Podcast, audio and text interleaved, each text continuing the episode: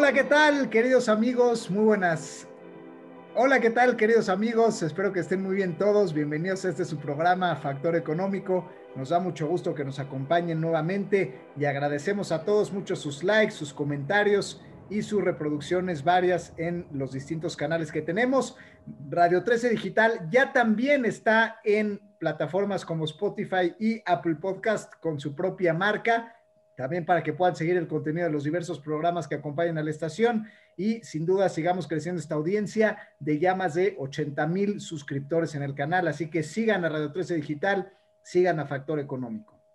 Y bueno, el programa de hoy se titula nada más y nada menos que La situación fiscal de México. Y lo que vamos a hacer es un análisis crítico de fondo, de números y de ética del contribuyente para ver si México realmente es un país que está mal eh, filosóficamente y numéricamente en cuestión de, impuestos, o es estándar, o está peor. Y bueno, tratando un poco de, pues, arrojar un poco de luz a este debate que seguramente ocupa varias de sus sobremesas constantemente del tema de lo que hace el gobierno con el dinero recaudado en impuestos. Y bueno, para ello a mí me gustaría abrir el tema de la siguiente manera comentando algunos de los macronúmeros que creo que es importante que pues nuestra audiencia sepa. Primero, México es un país que ya está altamente endeudado y esto se creció exponencialmente en el sexenio del el PRI. ahora sí que aquí el PRI sí endeudó más, aquí se aplica la, la frase, ¿no? Y esto fue porque, digamos que el porcentaje de la deuda con respecto al Producto Interno Bruto estaba con Vicente Fox al 19%, con Calderón se fue al 21% y con Peña Nieto se fue a más del 50% del PIB, la deuda con respecto al PIB. Con López Obrador, de hecho, esta deuda ha crecido, estamos cerca del 54-55%, aunque que México ha decidido no hacer ningún estímulo en la pandemia, o sea, decir, a pesar de que el gobierno tomó la decisión consciente de no endeudarse más, no estimular la economía, eh, México debe más dinero e inclusive recortar sueldos de burócratas y recortar dependencias, igual México debe más. Digo, esto evidentemente eh, tiene la lógica de que la economía es más pequeña y como la deuda se mantiene constante, pero si hay menos Producto Interno Bruto, pues en términos relativos México debe más como país. Pero bueno, este es un tema importante porque México ya debe mucho dinero, por lo cual ya no es factible seguir apretando a la base fiscal eh, en el largo plazo. Y la única manera que un país tiene para financiarse en cuanto a proyectos gubernamentales es a través de emisiones de deuda o a través del incremento en impuestos. Entonces, en ese sentido, dado que México ha decidido, ya posicionado como uno de los top cinco países de la región latinoamericana que más deuda tiene con respecto a su PIB, eh, ya ha decidido no endeudarse más y entonces el otro camino que queda pues es el de los impuestos. Entonces, ¿podemos esperar que los impuestos crezcan en México? La respuesta es sí, y esto se da por varias razones. Primero, porque este gobierno ha decidido no endeudarse más, lo cual, aunque en apariencia pudiera parecer responsable, eh, esto va a tener una implicación necesaria en los impuestos porque al gobierno no le alcanza el dinero que, que tiene para hacer los proyectos que está haciendo además de que la inversión que hace en mucho no es productiva. Digo, muchos de los macroproyectos planteados, como el tema de la refinería de Dos Bocas, como el tema del rescate a Pemex, pues es dinero que no necesariamente va a producir más, por lo cual es previsible que se vayan a aumentar los impuestos. Y número dos, porque la base fiscal eh, se ha quedado prácticamente igual ya por muchos años, con niveles de informalidad cercanos al 60%, 57% es la última cifra, y entonces ahí vemos claramente la tendencia, donde las empresas mexicanas se hacen más débiles cada vez, cada vez son más chiquitas, o sea, las empresas micro son el 99.98% del universo empresarial en México, y ante un escenario donde pues las empresas chicas duran poco tiempo, por lo tanto, nos tienen poca posibilidad de contribución. Eh, tenemos unas tasas de informalidad donde casi 6 de cada 10 están en el sector informal y no pagan impuestos, pues lo único que queda con un Pemex debilitado, donde Pemex ya nada más aporta el 14% del total de impuestos en el país, eh, pues no queda más remedio que apretar más a la clase media y a los grandes contribuyentes. Y repaso esto para mayor claridad y cerrar mi comentario. México es un país que necesita mucho dinero con una estructura gubernamental muy grande y necesita dinero para sacar sus proyectos adelante. Ya no hay dinero de deuda porque México ya es un país muy endeudado. No hay dinero de incrementar la base fiscal porque la gente se ha mantenido e inclusive, ha crecido en la informalidad. Ya no hay margen de maniobra tampoco para las, las, empresas chiquitas porque el universo está muy pulverizado y muy debilitado y las empresas en México viven menos de siete años y en su gran mayoría tienen menos de 10 empleados. Entonces, ¿qué es lo único que queda para un país que necesita más dinero y no se puede endeudar y es un país con alta informalidad? Pues apretar a las empresas grandes. Y es por eso que 2020, a pesar de haber sido un año con pandemia, se rompió el récord histórico en recaudación de impuestos que en cualquier año en la historia reciente de México. México está enfocado en agarrar más impuestos de la misma base, ya sea con eliminar compensaciones de IVA e impuestos sobre la renta, ya sea apretando más a los grandes contribuyentes, eh, cobrándoles deudas fiscales de pasado, ya sea eliminando todo el tema del outsourcing y apretando en este sentido para recibir mayores contribuciones, etcétera. ¿El gobierno lo tiene que hacer? La respuesta es sí, porque las instituciones de seguridad social del gobierno están quebradas y porque México es hoy un país que tiene 29 años en su promedio de edad, pero que en los próximos 20 años va a envejecer. Así que México sí necesita, digamos que ese dinero para sostener a la siguiente generación. Ahora, Depende, obviamente, cómo se invierte este dinero, si esto se logra, más allá de la cantidad recaudada, pues hay que saber usarla bien. Pero bueno, eso lo dejamos para la segunda parte del debate. El escenario es, México necesita más dinero y tiene pocos lugares de donde obtenerlo, por lo que recurre a los viejos amigos que son los grandes empresarios y ahí es donde eh, pues empieza este gran debate y este gran sentido de incomodidad de muchas de las voces empresariales de México. Y ahora sí, ¿qué me dicen ustedes, mis queridos compañeros? Pues buenas noches a todos, Quique, de nuevo gracias a todos los que nos escuchan, gracias por el espacio. Eh, reforzando un poco con las cifras, y, creo que es importante eh, entender un poco de, lo que eh, discutíamos hace un rato previo al programa, de las cifras que estuvimos investigando para esto, para entender de dónde salen los impuestos de México, ¿no? Lo primero es que México recauda eh, digamos, eh, el gobierno federal tiene un ingreso de un billón, o sea, 437.555 millones de pesos, fue lo que tuvo en eh, el 2020, ¿no? de eso, pues el, el gran contribuyente pues, a esto sigue siendo toda la parte de impuestos como tal, también obviamente las paraestatales, Pemex, CFE, este, el IMSS, el ISTE, contribuyen, pero definitivamente eh, la parte de, impuestos es, la más fuerte, ¿no? Eh, tenemos la parte de impuestos sobre la renta, que son 542 mil y cacho millones de pesos, de los cuales es importante destacar que el 40% de esa cifra, es decir, cerca de 224 mil millones de pesos, corresponde a retenciones de salarios. Sí, que es un punto importante que que hay que destacar. Entonces, estos impuestos, estos eh, trabajos formales eh, generan un muy buen porcentaje de la recaudación del país eh, en cuanto a ISR y además, el, obviamente, el 100% de las contribuciones al seguro social, al IMSS, ¿no? Em, pero, pues toda esta base impositiva, como bien mencionas, Quique, se basa en el la minoría de la población económicamente activa, que es la que está en los empleos formales, ¿no? Entonces, cuando el país tiene un 57% de informalidad, pues estamos eh, en varios problemas. Ahora, eh, cerca del, y perdón, la cifra se me fue ahorita de la mente, pero cerca del 60% de, eh, el, de la recaudación de impuestos, tanto del impuesto sobre retenido empleados como del ISR, viene de los grandes contribuyentes, es decir, arriba de 500 millones de pesos en facturación, ¿no?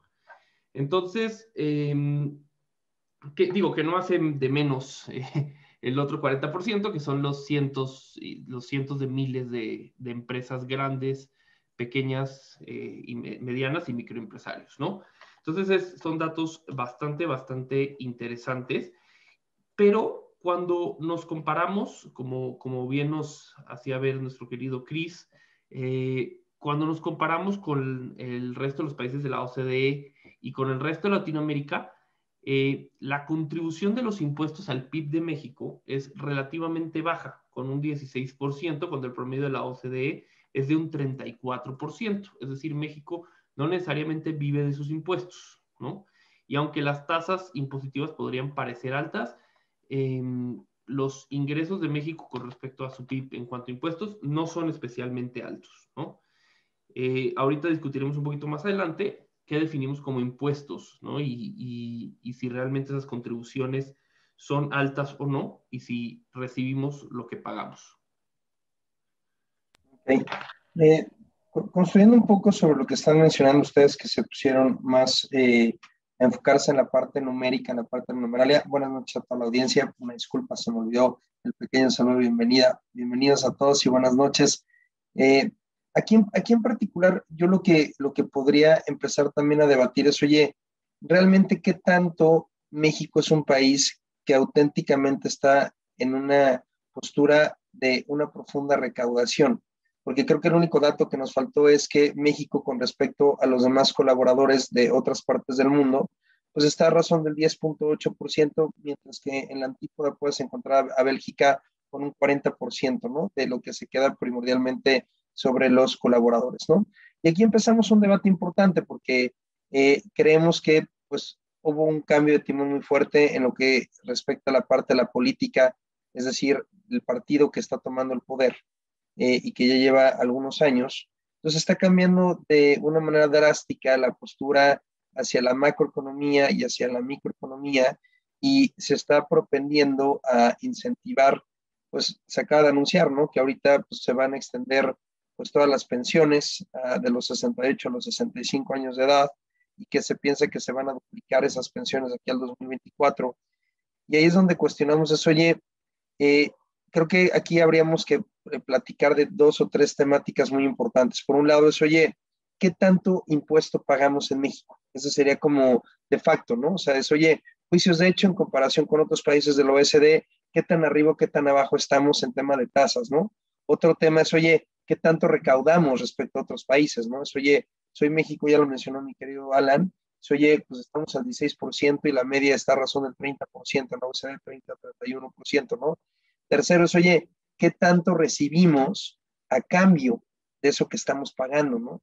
Lejos de que sea mucho, sea poco, eh, la relación costo-beneficio de aquello que yo estoy contribuyendo versus aquello que yo estoy recibiendo, ¿qué tanto realmente lo puedo yo ver cristalizado, ¿no?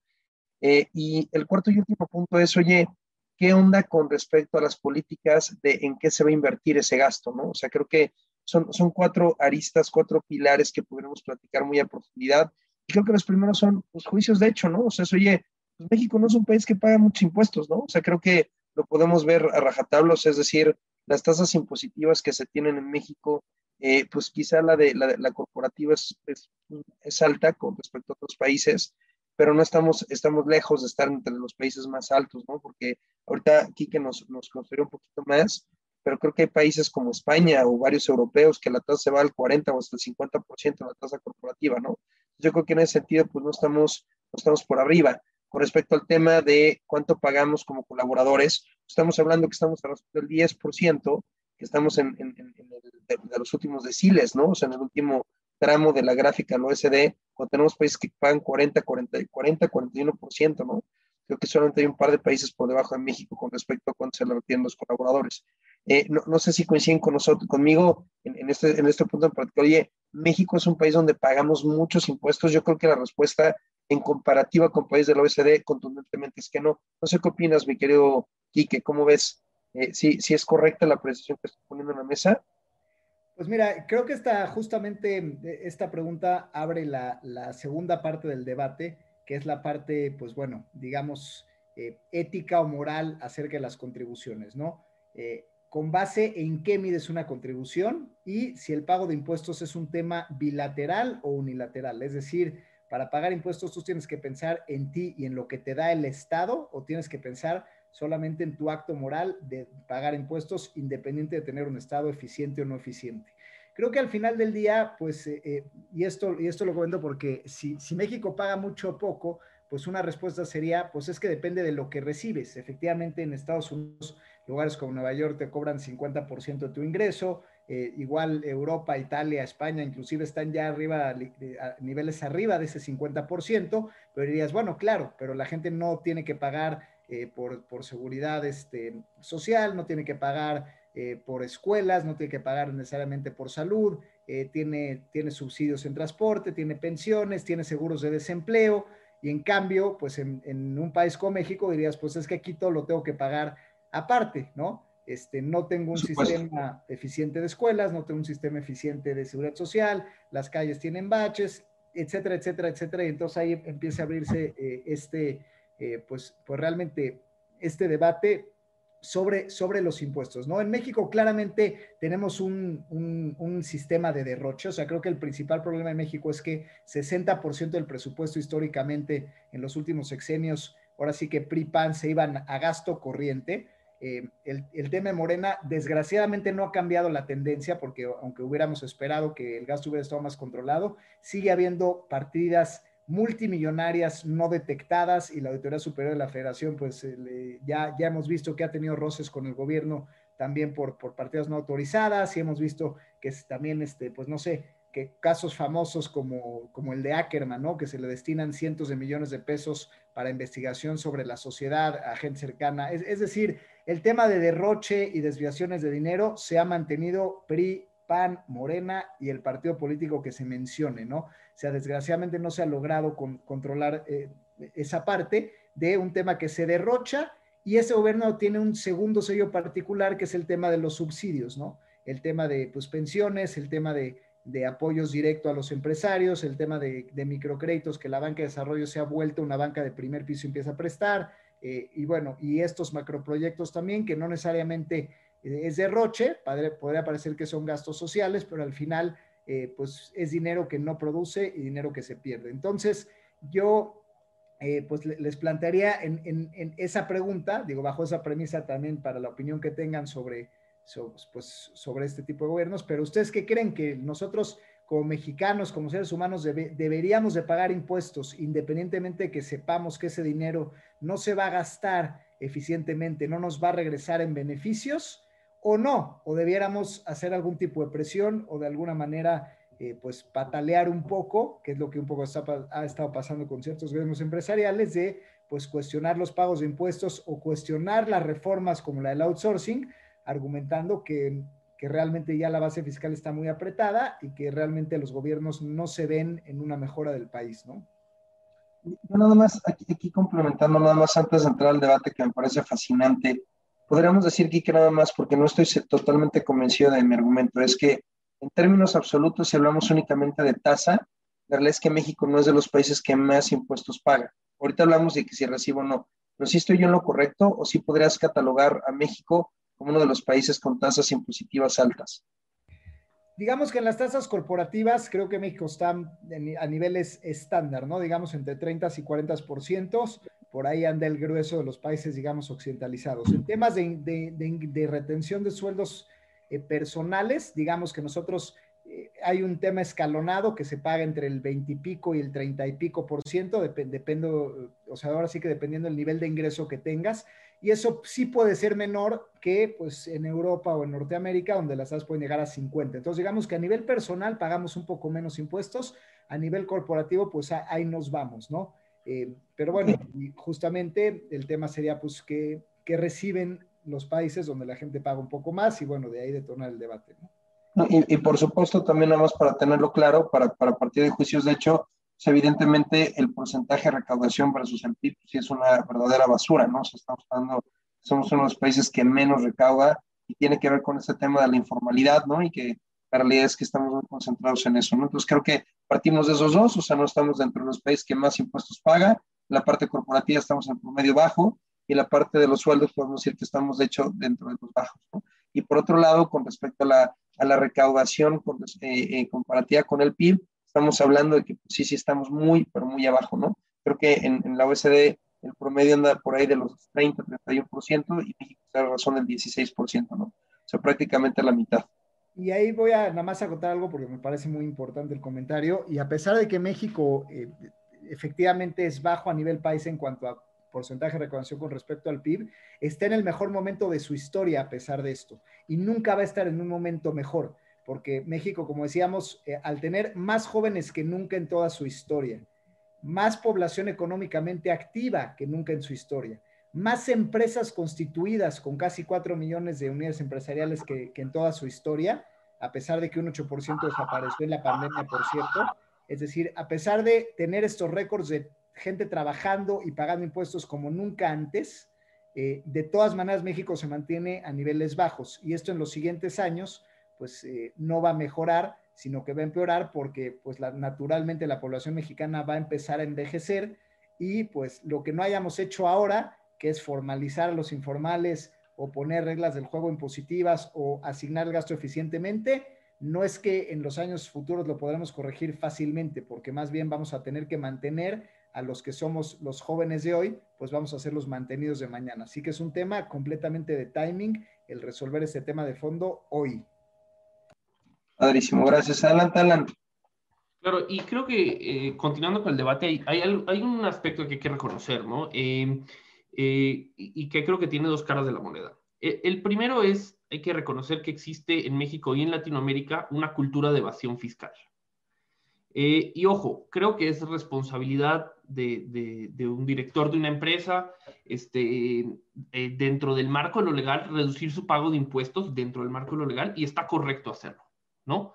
Pero, em, pero también pues hay un problema de fondo muy fuerte en México y en Latinoamérica respecto a la evasión fiscal, que es muy difícil de medir, pero si estaban hablando de cifras con esto de la reforma del outsourcing de 300 mil millones eh, de pesos al, al, año, pues estamos hablando de casi una tercera parte de lo que se recauda en impuestos eh, que se deja recaudar por temas de evasión. Estamos hablando de venta de facturas falsas, de esquemas de eh, no pago de impuestos retenidos de salarios por, por esquemas ilegales de outsourcing, etc. Entonces, es un problema que definitivamente hay que reconocer y que definitivamente se tiene que, que enfrentar en México y en Latinoamérica, ¿no? Eh, tal vez Chile por ahí se salva un poco, pero, pero en el resto de Latinoamérica pues es un, un tema eh, fuerte, ¿no? Y, y, creo que ahí podríamos entrar eh, a debatir cosas de las que no me siento nada capaz de opinar, de por qué es así. Por, no, no, no, no solo creo que sea un tema de Estado de Derecho, también hay un tema eh, probablemente de, de, de, una mala tradición, tal vez de una mala cultura de, de, no pago de impuestos, tal vez de un círculo, de un círculo vicioso en el, en el no doy porque no recibo, no recibo porque no doy, este, y, y, creo que eh, ahí Cris creo que nos podrá hablar un poco más de, de, de, por dónde va este tema, pero, pero lo que creo que ese es un primer aspecto. Y ahora, el, el segundo aspecto que creo que también hay que reconocer es que son impuestos, porque si, si la tasa de ISR son impuestos, eh, está bien, pero y toda la seguridad social por la que en México pagamos los empresarios millones y millones y retenemos a nuestros empleados millones y millones de pesos al año, eh, pues también es un impuesto, ¿no? Y es un impuesto que, que, debe darle una seguridad social a los empleados que, que, en papel es muy buena, pero en la práctica cualquiera que hemos tenido que hacer algo con el IMSS, este, ha, sido, ha sido un tema complejo, ¿no? Entonces, y también tenemos que hablar de, impuesto al valor agregado, ¿no? Que el hecho de que como empresarios pongamos a correr nuestra creatividad y creamos productos que generen un valor agregado, pues también genera un impuesto al valor agregado, que a cómo entra sale, ¿no? Este, no es nuestro en ningún momento, pero em, pues el emprendimiento genera de, muchas maneras muchos impuestos. Hice con, de, de, lo que platicamos un poco, es, hice un pequeño ejercicio de decir, a ver, una empresa pyme, por ejemplo, haciendo un ejercicio muy hipotético, que venda 10 millones de pesos al año en México Em, y que mm, tenga sus costos de ventas cerca del, del, 60%, incluyendo una parte de nómina, pero en general, en general, la, nómina es como el 35% de las ventas, pues sí está generando, y, y, una utilidad neta del 15%, es decir, un millón y medio, sí, sí está generando eh, 450 mil pesos de impuestos sobre la renta, pero también está generando 150 mil pesos de PTU que, que reparten entre sus trabajadores, también está generando, obviamente, las cifras que dije son antes de IVA, pero también en esto, en el valor agregado, habrían unos 800 mil pesos de IVA aproximadamente. Si reparte dividendos, habría otros 90 mil pesos de retención sobre dividendos. Si tiene una nómina, este, pues podríamos poner en el orden de, de 800 mil pesos las aportaciones patronales, ¿no? Eh, podríamos hablar de un impuesto sobre la nómina de, de 80, 85 mil pesos y haciendo un cálculo rápido y tal vez, tal vez conservador, por cada eh, peso de utilidad que un socio pueda sacar, va a haber generado entre impuestos y pagos de aportaciones PTU y aportaciones patronales, que mucho de eso va para los empleados, entre dos y media y tres y media veces eso, es decir, por cada peso que le entra al empresario, entre dos y media y tres y media veces se van a generar riqueza al Estado y a los trabajadores sin contar el salario de los trabajadores, ¿eh? o sea, a, su, a sus cuentas de seguridad social. No sé si fui claro un poco con el concepto. Entonces, digo, creo que ahí también hay que, hay que entender también qué, estamos hablando de impuestos, ¿no? ¿A qué nos referimos cuando hablamos de impuestos? Y creo que si tomamos un tema amplio, pues los impuestos no son tan chicos y sí hay un tema importante de evasión.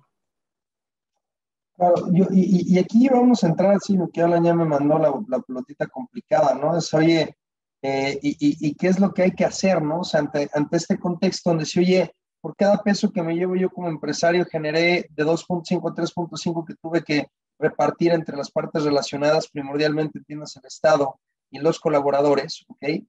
Eh, ¿Qué onda conmigo? O sea, cuando, como bien lo mencionó Quique, ¿no? Yo platicaba con uno de mis clientes que es eh, el director general de una transnacional, estaba platicando cómo era el sueldo de aquí el director general versus el director general de España, me dice, Cris, yo gano un 30, 40% más que allá. Y le digo, ¿cómo es eso posible? Si inclusive facturas 10 veces más allá que acá. Y me dice, pues muy sencillo, por lo que acaba de decir Quique, ¿no? Pues es que allá los españoles, pues no tenemos que pagar seguro gastos mayores, ¿no? Hay educación, hay transporte, hay seguridad, ¿no? Evidentemente requieres menos flujo para poder vivir igual o mejor que acá, ¿no? Entonces, ¿qué es lo que empieza a pasar? Dice, oye, pues la realidad es que pues no pago poco, ¿no? Además de que no pago poco, pues recibo, recibo muy poco, ¿no? Entonces, eso a mí me da el derecho de entonces poder buscar estrategias que no me, que, no me lleven a pagar exactamente lo que me toca pagar. Entonces se, se, empieza a volver este, este tema de, del deporte nacional, ¿no? Con prefacturas o esquemas fiscales agresivos, o sobre todo que yo he visto mucho también eh, que se habla de toda la parte del, del efectivo, no todo lo podemos en efectivo. Y me gustaría partir de una premisa muy importante para hablar respecto a este tema, es lo que implica al otro no tiene por qué implicar mi decisión hacia mí. ¿A qué me refiero? Es, la realidad es que tenemos que partir de una premisa fundamental. El hecho de vivir en una sociedad conlleva que nosotros tengamos que contribuir a esa sociedad. Este famoso contrato social de hace tantos años de Rousseau, donde es mediante ciertas condiciones, ciertas cuestiones que se tienen que pactar entre nosotros para que podamos convivir.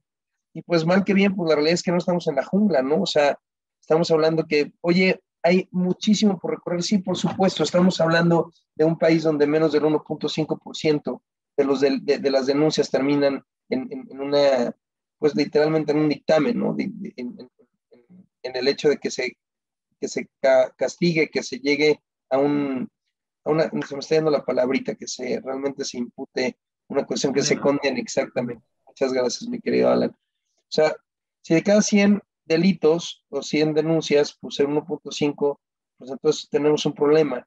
En un país donde estamos hablando que hay aproximadamente 35 mil homicidios al año, pues, evidentemente podemos ver que hay un problema de, violencia, ¿no?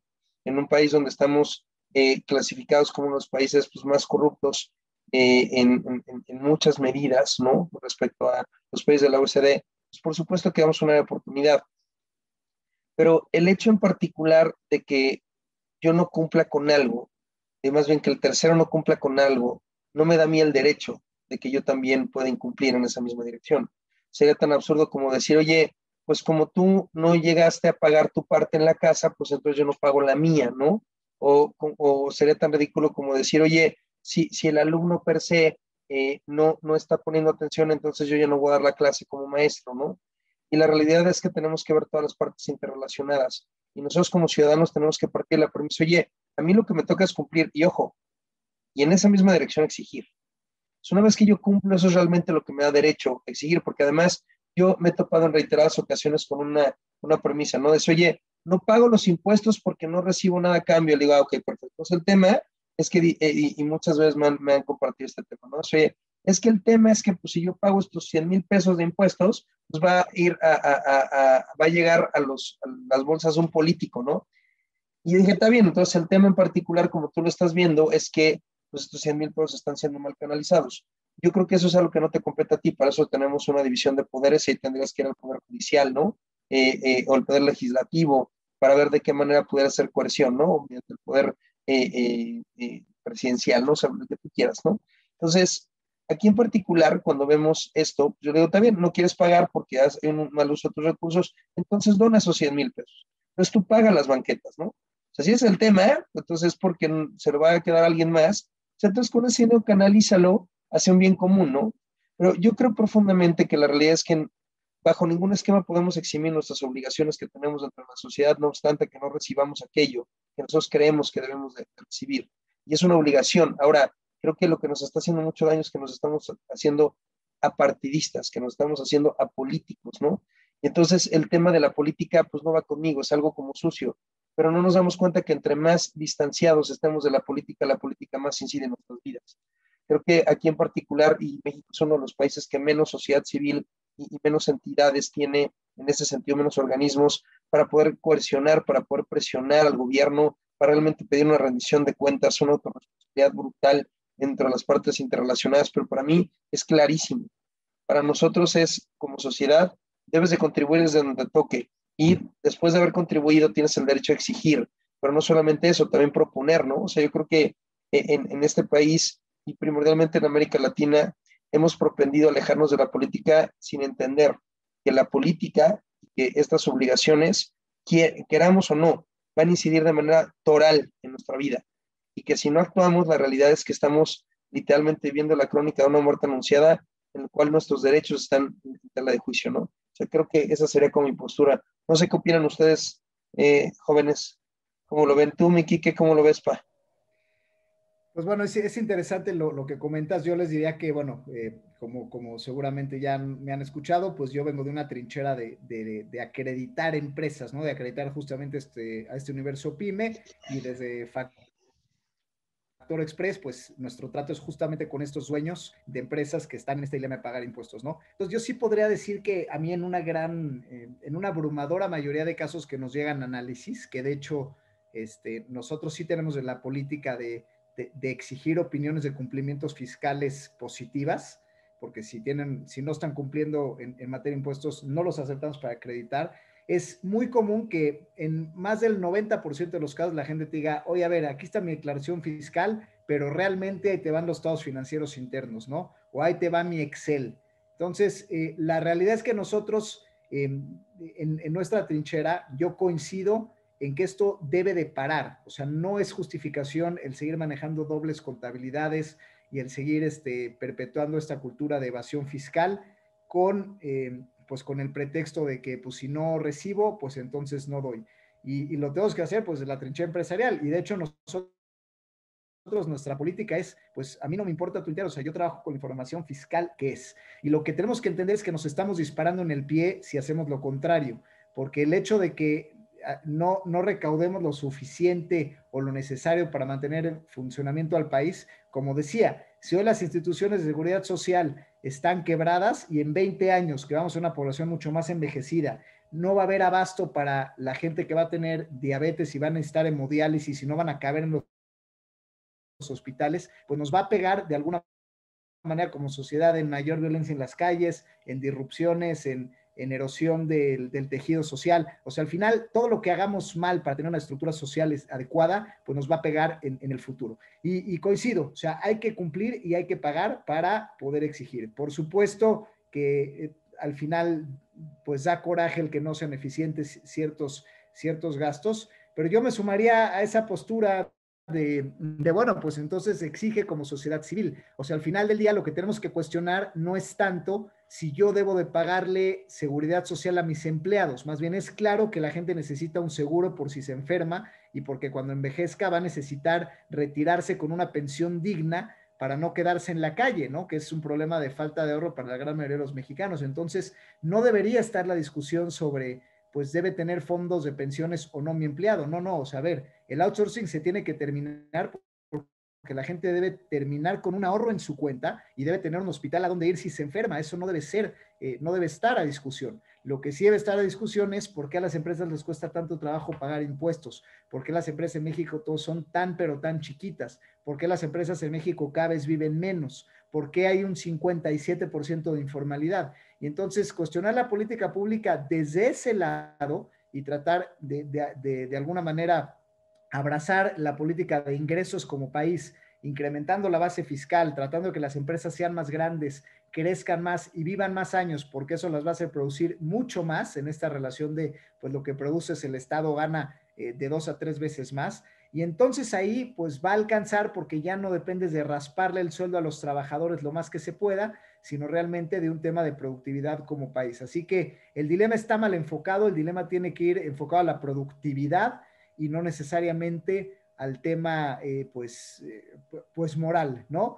Eh, creo que también me sumo desde, desde nivel familiar y desde nivel empresa, debemos a educar a las siguientes generaciones a, por un principio de equidad, aunque sea solo conceptual, pues sí dar un porcentaje de lo que ganas a la administración de un país, pero al mismo tiempo exigir de manera organizada pues que esa distribución sea lo más equitativa posible. Esa sería mi postura. Antes, antes de que abra Alan, a mí, me gustaría quedarme con, con, esta contribución que puso Alan después de este análisis de verdad brillante de cuántos pesos genero para poder yo capturar uno. Me pareció extraordinario. Si, oye, por cada peso que yo extraigo generé entre 2.5 y 3.5 veces. Y luego, ¿cómo lo complementas tú, Kike, diciendo, entendiendo que las empresas generan riqueza? Entonces yo como Estado, en vez de ir en contra de ello, entonces tengo que entender que realmente el valor se genera a través de ese, de ese sistema, por lo menos en el sistema que mal que bien y nos gusta o no, en el que vivimos el sistema capitalista, que hasta hoy ha, demostrado con creces ser pues, el, mejor con todas las gravísimas áreas de oportunidad que tiene, creo que esa, esa contribución fue muy importante. Adelante, Alan, perdóname, adelante, adelante. No, al contrario, y, eh, digo, me, encantó el, resumen y cómo juntaste las dos cosas. Eh, yo creo que también, mira, hay un lado, hay un lado que entiendo que, la experiencia personal no, no, define el agrupar, pero yo por lo menos en el sector construcción cada vez he encontrado más, eh, digamos, empresas de, digamos, de niveles más sencillos que simplemente dijeron, yo no quiero ya facturar, yo ya me di de baja en el SAT, yo ya me di de baja en el IMSS, yo todo lo cobro en efectivo. Eh, y, hablamos de este aumento de la informalidad. Y yo creo que también quiero tocar otro aspecto que es el sentido práctico de, de, la situación, que creo que es donde hay un tema de política pública en el que como sociedad civil podemos presionar y podemos incidir. Y es algo muy sencillo. Es bastante, bastante difícil administrar una empresa en, México en cuanto a términos tributarios. Muy difícil. Desde crear una empresa, el costo que puede, que puede implicar ir con un notario, pagarle a un notario, una escritura, escriturar, abrir una cuenta de banco, eh, darse de alta ante el SAT, darse de alta ante el INSS, darse, darse de alta ante los impuestos locales y el tiempo que eso puede tomar. Y luego, o sea, algo tan sencillo como, oye, para yo recibir dinero tengo que hacer una, una factura de verdad, o sea, todos los que, creo que muchos de los que escuchamos este programa hemos hecho una factura y de verdad necesitas un doctorado en México para hacer una factura. Este, o sea, oye, ¿qué le pongo en el uso en el CFDI? ¿Qué tipo de producto entre los 800 mil productos que existen, pero ninguno describe exactamente lo que estoy vendiendo? O sea, realmente eh, creo que, y esto es algo que vino de los años de, que, empezó en, los años del PAN y creo que se puso más fuerte, especialmente fuerte en los años del PRI, por combatir la evasión fiscal.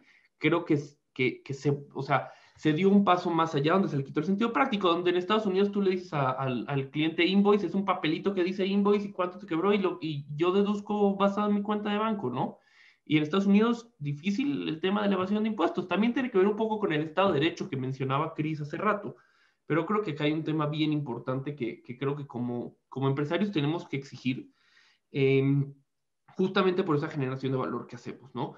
Y, y sí, o sea, eh, creo que a medida que, que haya un, un beneficio, eh, un, perdón, un, un, beneficio y una, un poco es, y menos esfuerzo en hacer las cosas de una manera formal, pues se va a incentivar un poco la, la formalidad, ¿no?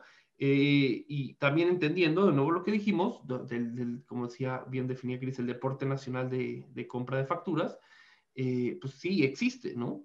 Pero creo que a los gobiernos, no, no, y no creo que a este, ¿no? Creo que a los gobiernos eh, pasados también les ha costado mucho trabajo encontrar ese balance entre cómo combato la evasión fiscal y cómo simplifico el tema fiscal para que realmente sea algo práctico y algo que digas, bueno, pues es parte de y lo hago y no necesito contratar a 40 profesionales y, rehacer una factura cinco veces para que quede bien, ¿no?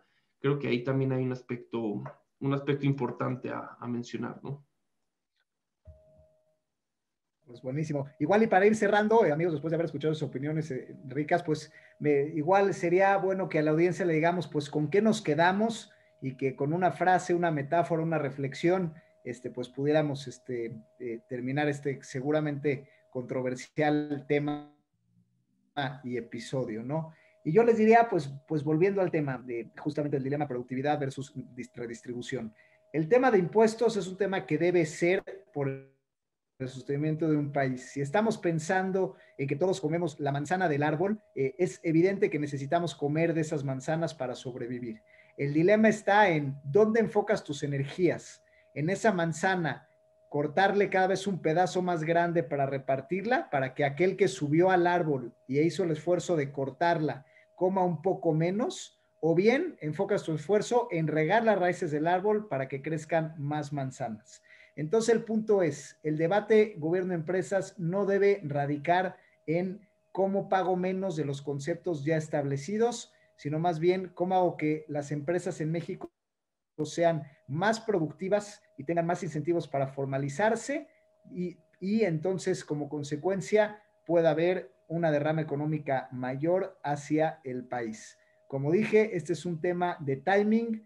Las manzanas no crecerán eternamente. Hoy tenemos más jardineros y más agua que nunca y lo que no hagamos hoy lo lamentaremos mañana. Yo, yo por mi lado, creo que me, gustaría hablar eh, también y, concluir acerca de, para qué sirven los impuestos. Sé que no lo mencioné antes y no se meter cosas nuevas en la conclusión, pero bueno, lo, haré. Eh, y, yo sí, personalmente creo que los impuestos, además de financiar el Estado, tienen que tener un, un aspecto importante progresivo en el que esa riqueza que genera nuestro sistema capitalista, pues estos impuestos son una gran herramienta para que se distribuya adecuadamente, ¿no? Eh, y creo que al verlo desde, desde, esa perspectiva, pues está, está bien pagar impuestos y está bien que como sociedad civil exijamos que esos impuestos se utilicen eh, de la manera correcta, porque esa es la manera de reducir eh, la pobreza. Yo creo que la evasión fiscal es una visión miope, es, un, es, es obtener un beneficio a largo plazo, perdón, obtener un beneficio en el corto plazo empeñando en nuestro largo, en largo plazo nuestra misma empresa, porque en el entorno que estamos, que es el Estado, eh, entre mejor esté el Estado, mejor le va a ir a nuestra empresa, ¿no? Entre mejor esté la sociedad, mejor le va a ir a nuestra empresa. Y mejor vamos a poder generar nosotros riqueza y mejor vamos a poder disfrutarla, porque también de qué sirve empresarios que generan miles y millones de pesos en, en riquezas y tienen que estar gastando el dinero en cuidarse, en cuidar su seguridad personal, en, en atenderse cuando tiene un problema médico fuera del país, ¿no? Eh, digo, creo que va más allá que eso, pero definitivamente si entendemos a los impuestos, a, los impuestos como un elemento progresivo, un elemento de reducción de la pobreza, eh, definitivamente será más fácil pagarlos y, con mayor gusto, ¿no? Y, bueno, para cerrar la peroración, creo que podemos resumir que, grosso modo, México en lo que respecta a la parte de la tasa empresarial, pues está dentro del promedio, promedio medio, vamos a ponerlo de esa perspectiva. En lo que respecta a la parte de los colaboradores, está literalmente en la parte baja, con 10.8, cuando la mesa razón de, de 25.5. Por otro lado, también podemos decir que pues, el porcentaje de recaudación con respecto al PIB pues, es paupérrimo. Hablamos del 6.5 versus el 30-31% que hay en el OSD. Otro juicio de hecho. Por otro lado, también podemos decir que pues, lo que recibimos versus lo que estamos pagando los empresarios con esta numeralia que hizo mi querido Alan, de 2.5 a 3.5, pues podrá ser muy cuestionable, ¿no? Y para utilizar esta, esta imagen que mencionaba mi querido Ike, una imagen simple como alguna, alguna, eh, alguna historia, alguna anécdota que me parece muy importante, eh, Einstein definía, ¿ok? La, la inteligencia en cinco niveles. La más básica decía que alguien era listo. Después, que alguien era inteligente.